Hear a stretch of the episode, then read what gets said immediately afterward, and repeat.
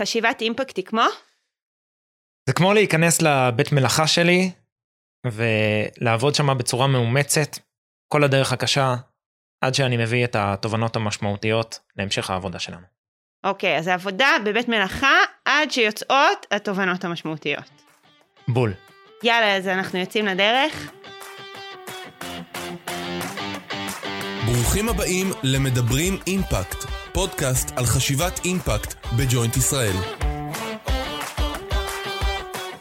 אני לילך כהן דונצ'יק, אני מנהלת למידה וקהילות בדיגיטל בג'וינט אשלים.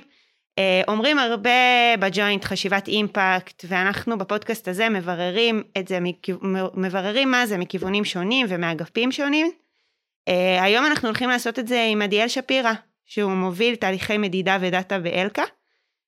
אהלן עדיאל.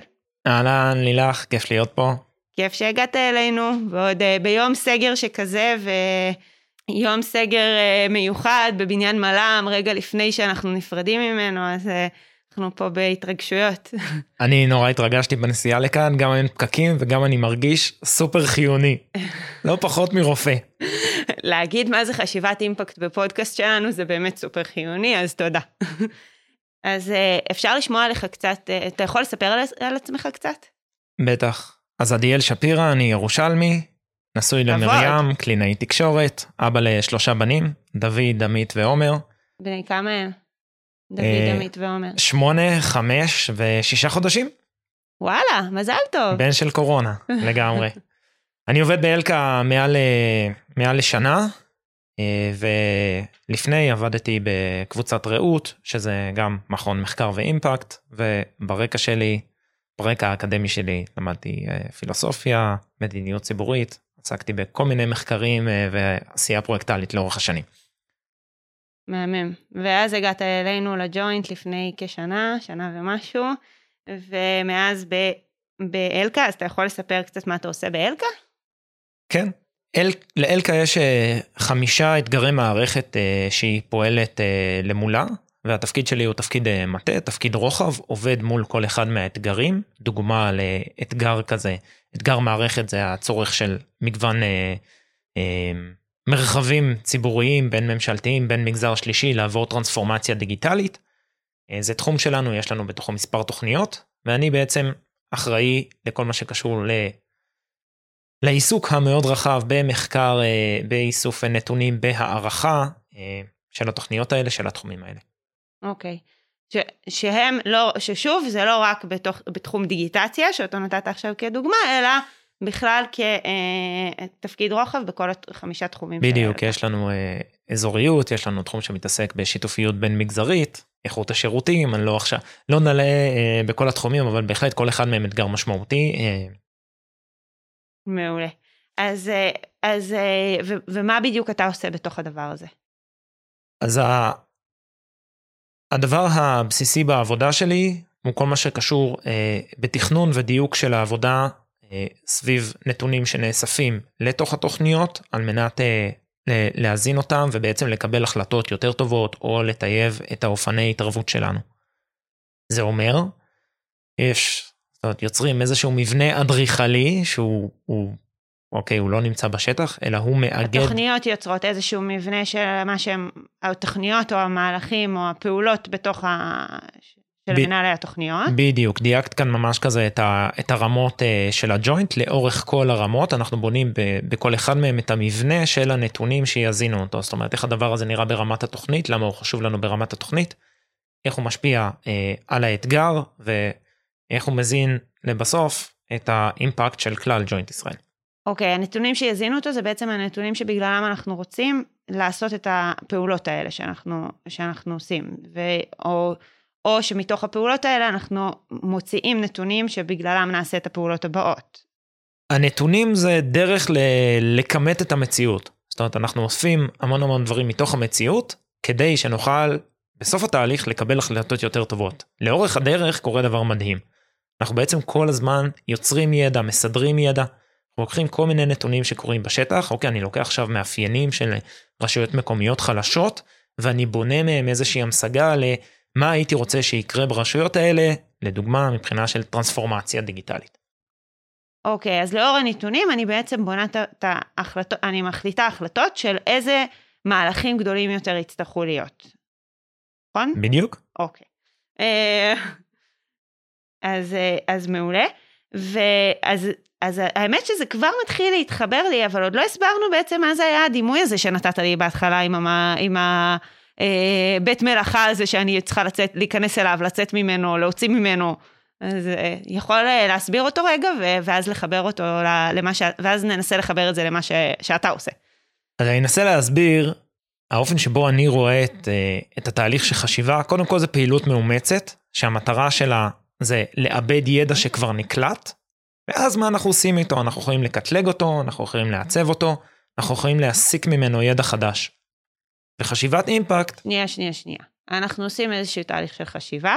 החשיבה הזאת, אנחנו יכולים לעשות מהחשיבה הזאת כל מיני פעולות, אמרת לקטלג, כאילו אנחנו שמים את זה בתוך המדפים כביכול אה, של לאן זה שייך ולאן לא, אנחנו יכולים, מה, מה עוד אה, אה, ככה נתת על...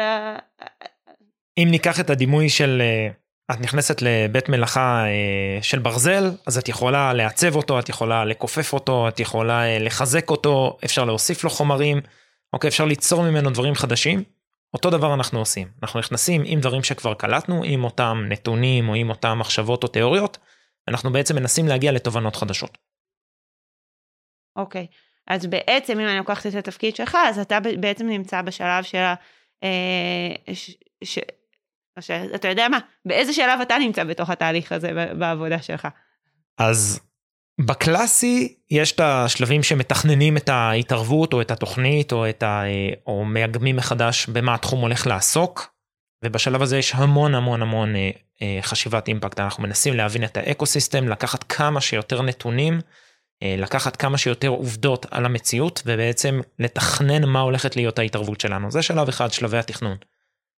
אחרי שלבי התכנון זה האיסוף של הנתונים לאורך הדרך בשלבים האלה אני מלווה בעיקר את העיצוב של הכלים וגם אה, בדיקות לראות שהנתונים והדאטה שנאספת יעזרו לנו בשלבים הבאים זאת אומרת זה מספיק נקי זה מספיק איכותי כדי שנוכל להגיע לדיונים החשובים של התובנות. אוקיי okay. אז בעצם אמרנו שיש לנו ארבעה שלבים שלב התכנון שלב האיסוף שלב החשיבה ושלב אה, החשיבה והתובנות זה שלושה שלבים. נכון? השל, השלב הרביעי הוא כמובן קבלת החלטות והמשך עבודה לפיהם. אוקיי, אז, אה, אז ארבעה שלבים, השלב האחרון זה קבלת החלטות. מעולה. ועכשיו נחזור אליך, איפה זה פוגש את העבודה שלך? איפה אתה, מה, מה התפקיד שלך בתוך, בתוך השלבים האלה? התפקיד שלי הוא לאפשר למנהלי התוכניות, מנהלי התחומים, את המקום הזה, אה, נקרא לזה לגשת אליו, או את הבן אדם הזה להביא אותו, או לפעמים לסמן להם, צריך לעשות רגע צריך לעשות כאן uh, את הדברים כל הזמן הם במגע עם השטח בעבודה מאוד מאוד אינטנסיבית היכולת הזאת להיות אני קורא לזה שני הצעדים אחורה להסתכל על הדברים ולהגיד רגע בואו נשקיע כאן חשיבה רגע אחד בואו נעבוד כאן על התכנון. בשלבים הקלאסיים לפני שמתחילה התוכנית יש יותר קשב uh, לתכנון יותר יותר עמוק אבל תוך כדי תנועה צריך כל הזמן לבדוק את הנתונים שנכנסים בנקודות מפתח צריך לאבד את הידע כמובן יחד עם חוקרים חיצוניים יחד עם uh, המון סיוע יחד עם השותפים זאת אומרת, תמיד התהליכים האלה הם רוחביים, והתוצר המוצלח של העבודה שלי זה להביא יחד עם האנשים את התובנות שיאפשרו להם לקבל החלטות טובות יותר. אבל עדיין, מה זה שונה בעצם מהחשיבה שהיינו עושים עד היום? עד היום לא קראנו לזה חשיבת אימפקט. איפה זה, אה, איפה זה שונה ממה שהיינו עושים עד היום? אז עד היום, והחשיבה אה, התחרזה עם המושג אחר שהוא היה חשיבה תוצאתית.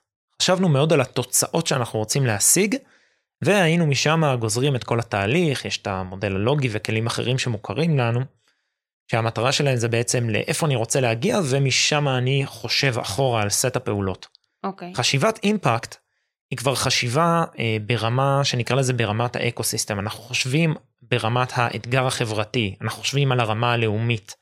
אנחנו תמיד מתבססים על נתונים ותמיד מתבססים על מחקר בתוך הסוגיות האלה. זה כאילו אנחנו לא רק חושבים על התוצאות של המעשים שלנו, או תוצאות של תוכנית בודדת, או התערבות בודדת, או אפילו לפעמים של צבר, אלא אנחנו מנסים לעשות ממש את החשיבה היותר גדולה שמאפשרת לנו להבין איפה האימפקט שלנו ואיך הוא משפיע על המציאות.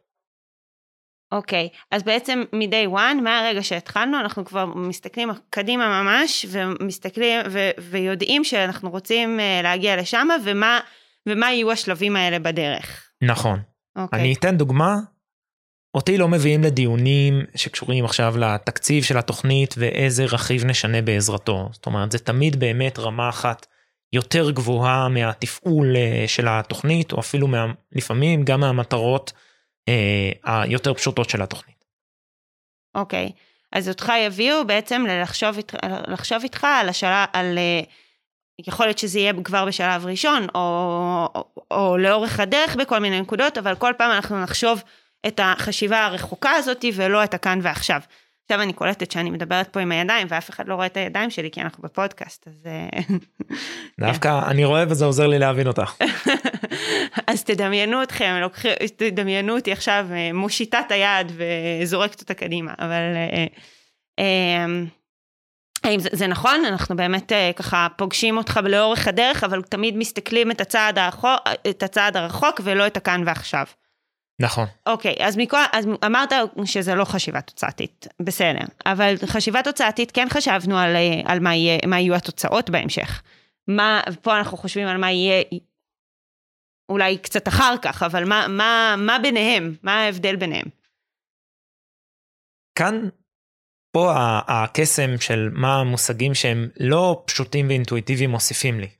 בחשיבה תוצאתית אני מאוד מאוד מתמקד בדברים שאני עשיתי, זאת אומרת, מה התוצאות של העשייה שלי. בחשיבת אימפקט הרבה פעמים אנחנו מנסים לבדל אותה על ידי זה שאנחנו מסתכלים על דברים הרבה יותר רחבים, אני מסתכל על מגמות הרבה יותר רחבות מתוצאות העשייה שלי. אני לא מסתכל הרבה פעמים על הוכחה שהפעולות שלי היו, היו הפעולות הכי נכונות, אלא אני מסתכל לראות על האתגר הזה בעבודה שלנו ברמה הלאומית. איפה זה נמצא ביחס לדברים אחרים. אחד הדברים שחשיבת אימפקט יכולים להוביל אותנו, זה לדוגמה לעצב מחדש את הנחות היסוד שלנו ביחס לעשייה שלנו. כשחשיבה על התוצאות שלנו הרבה פעמים לא תביא אותנו לחשוב על התפיסה שבעזרתה אנחנו עושים. יש פה באמת רמות שונות של הפשטה או רמות שונות של הנחות יסוד אה, שבהם אנחנו מתעסקים כשאנחנו רואים חשיבת אימפקט. אוקיי. Okay. אז אני חושבת שזה כבר אה, יותר, לאט לאט אנחנו מצליחים לקבל את זה יותר ויותר. אז רגע, אז אתה יכול לתת לי דוגמה בין, ב, ב, מבין מה שככה, מה היית עושה לפני כן שזה היה חשיבה תוצאתית בתוך העשייה שלך, לבין אה, היום שזה, אתה מסתכל על זה כחשיבת אימפקט? אז בתוך, בתוך הג'וינט אה, נכנסתי כבר עם המושג חשיבת אימפקט, אז זה יותר קל, אבל אני רואה את ההבדל, בחשיבה תוצאתית אנחנו מסתכלים מאוד על סדרת הפעולות אה, שהסתיימו ב, אוקיי? והדבר הזה מאפיין אצלנו אה, תוכנית, לפעמים יש גם אה, פעולות ברמת התחום. אנחנו מבינים אבל שבמציאות של היום ובסדר שה, שהמערכות שאנחנו מנסים להשפיע עליהן תמיד אה, סבוכות ומורכבות ורבות משתתפים. בחשיבת אימפקט אנחנו דוגמים משהו שהוא הרבה יותר גדול ממוטת התוצאות שלנו. זה שהתוצאות שלנו יהיו שמה, זה חשוב והן צריכות להשיג את המטרה שלהן. אבל כאן אנחנו רוצים לדבר על משהו שהוא יותר רחב, אנחנו בדרך כלל לא יכולים אה, לייצר פעולות אה, שהתוצאה שלהם אה, יעצבו את כל האקוסיסטם. אפילו לממשלת ישראל לפעמים קשה לעשות את הדברים האלה. כי מדובר בדברים הרבה יותר רחבים, יש השפעות בינלאומיות ויש דברים שהם חברתיים ובאמת ברמה הלאומית קשה למישהו לעשות אה, פעולות שהתוצאה שלהם אה, תהיה צפויה או באמת תשפיע ברמה המאוד מאוד רחבה. ואם אני מחזירה אותך, דיה, למה שמקודם אמרת, נתת לנו את, את תחום דיגיטציה כתחום, אה, זה, אפשר לקחת רגע דוגמה ל, למשהו שהוא חשיבה תוצאתית בתחום דיגיטציה, לעומת חשיבת אימפקט בתחום דיגיטציה? בהחלט. יש לנו תוכנית, תוכנית רווחה דיגיטלית, עוזרת למעשה למשרד הרווחה לאורך כמה שנים להיות משרד שמדגים אה, טרנספורמציה דיגיטלית. על מנת ברמה באמת הכי רחבה שיכולה להיות והכי מחוברת, כולל היכולת שלו לעבוד כאילו בממשקים עם מגזרים שונים. בשיא החדשנות, ממש. והרעיון שם הוא בעצם להראות לממשלה איך עושים איזשהו מודל מדגים של טרנספורמציה במשרד ממשלתי אחד, שאגב יש לו המון פעילות שטח, הרווחה בעצם עובדת בכל הרשויות בישראל. אבל זה דוגמה שלנו למשהו שהוא, אוקיי, שם אני רוצה לבחון את התוצאות שלי, לייצר את המודל הזה, ושהוא יצליח בכל החלקים השונים שלו. אוקיי, אז עד כאן זה בעצם החשיבה התוצאתית, אני רוצה שזה יקרה בכל החלקים של אותו, אה, אוקיי. בדיוק. האימפקט של הדבר הזה יהיה, א', יהיה לי מודל טוב שאותו אנחנו יכולים לשכפל לאורך ורוחב משרדי הממשלה והעבודה שלהם עם השטח.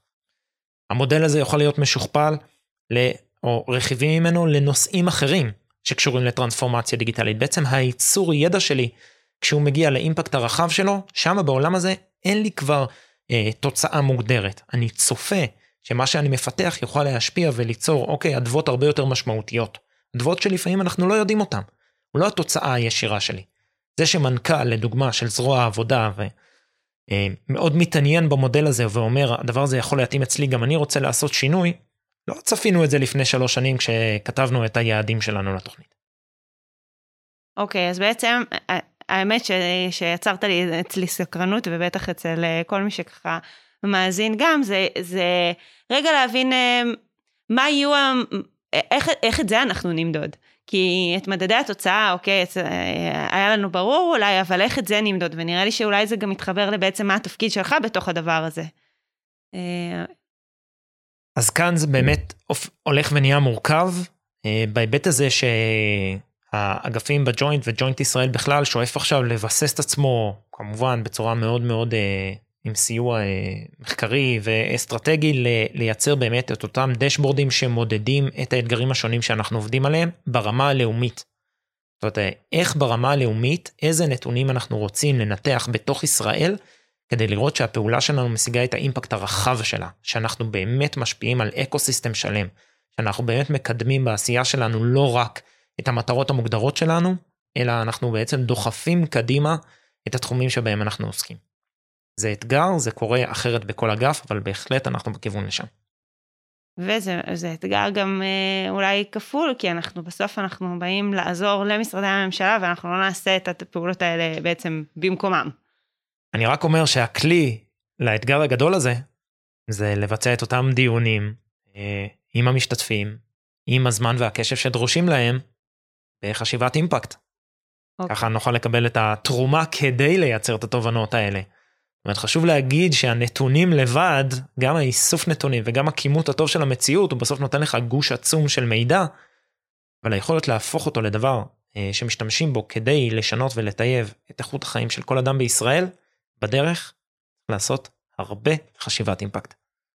אוקיי, okay. אז uh, עדיאל, רגע לפני שאנחנו מסיימים, ונראה לי שזה בדיוק הזמן לסיים uh, את הפרק הזה, uh, אני אשמח לשמוע איזה אימפקט אתה רוצה להשאיר. שאלה ענקית. בהצלחה עם התשובה. באמת שיש שני ציטוטים שעוזרים לי ככה להכווין את הכיוון שלי בחיים.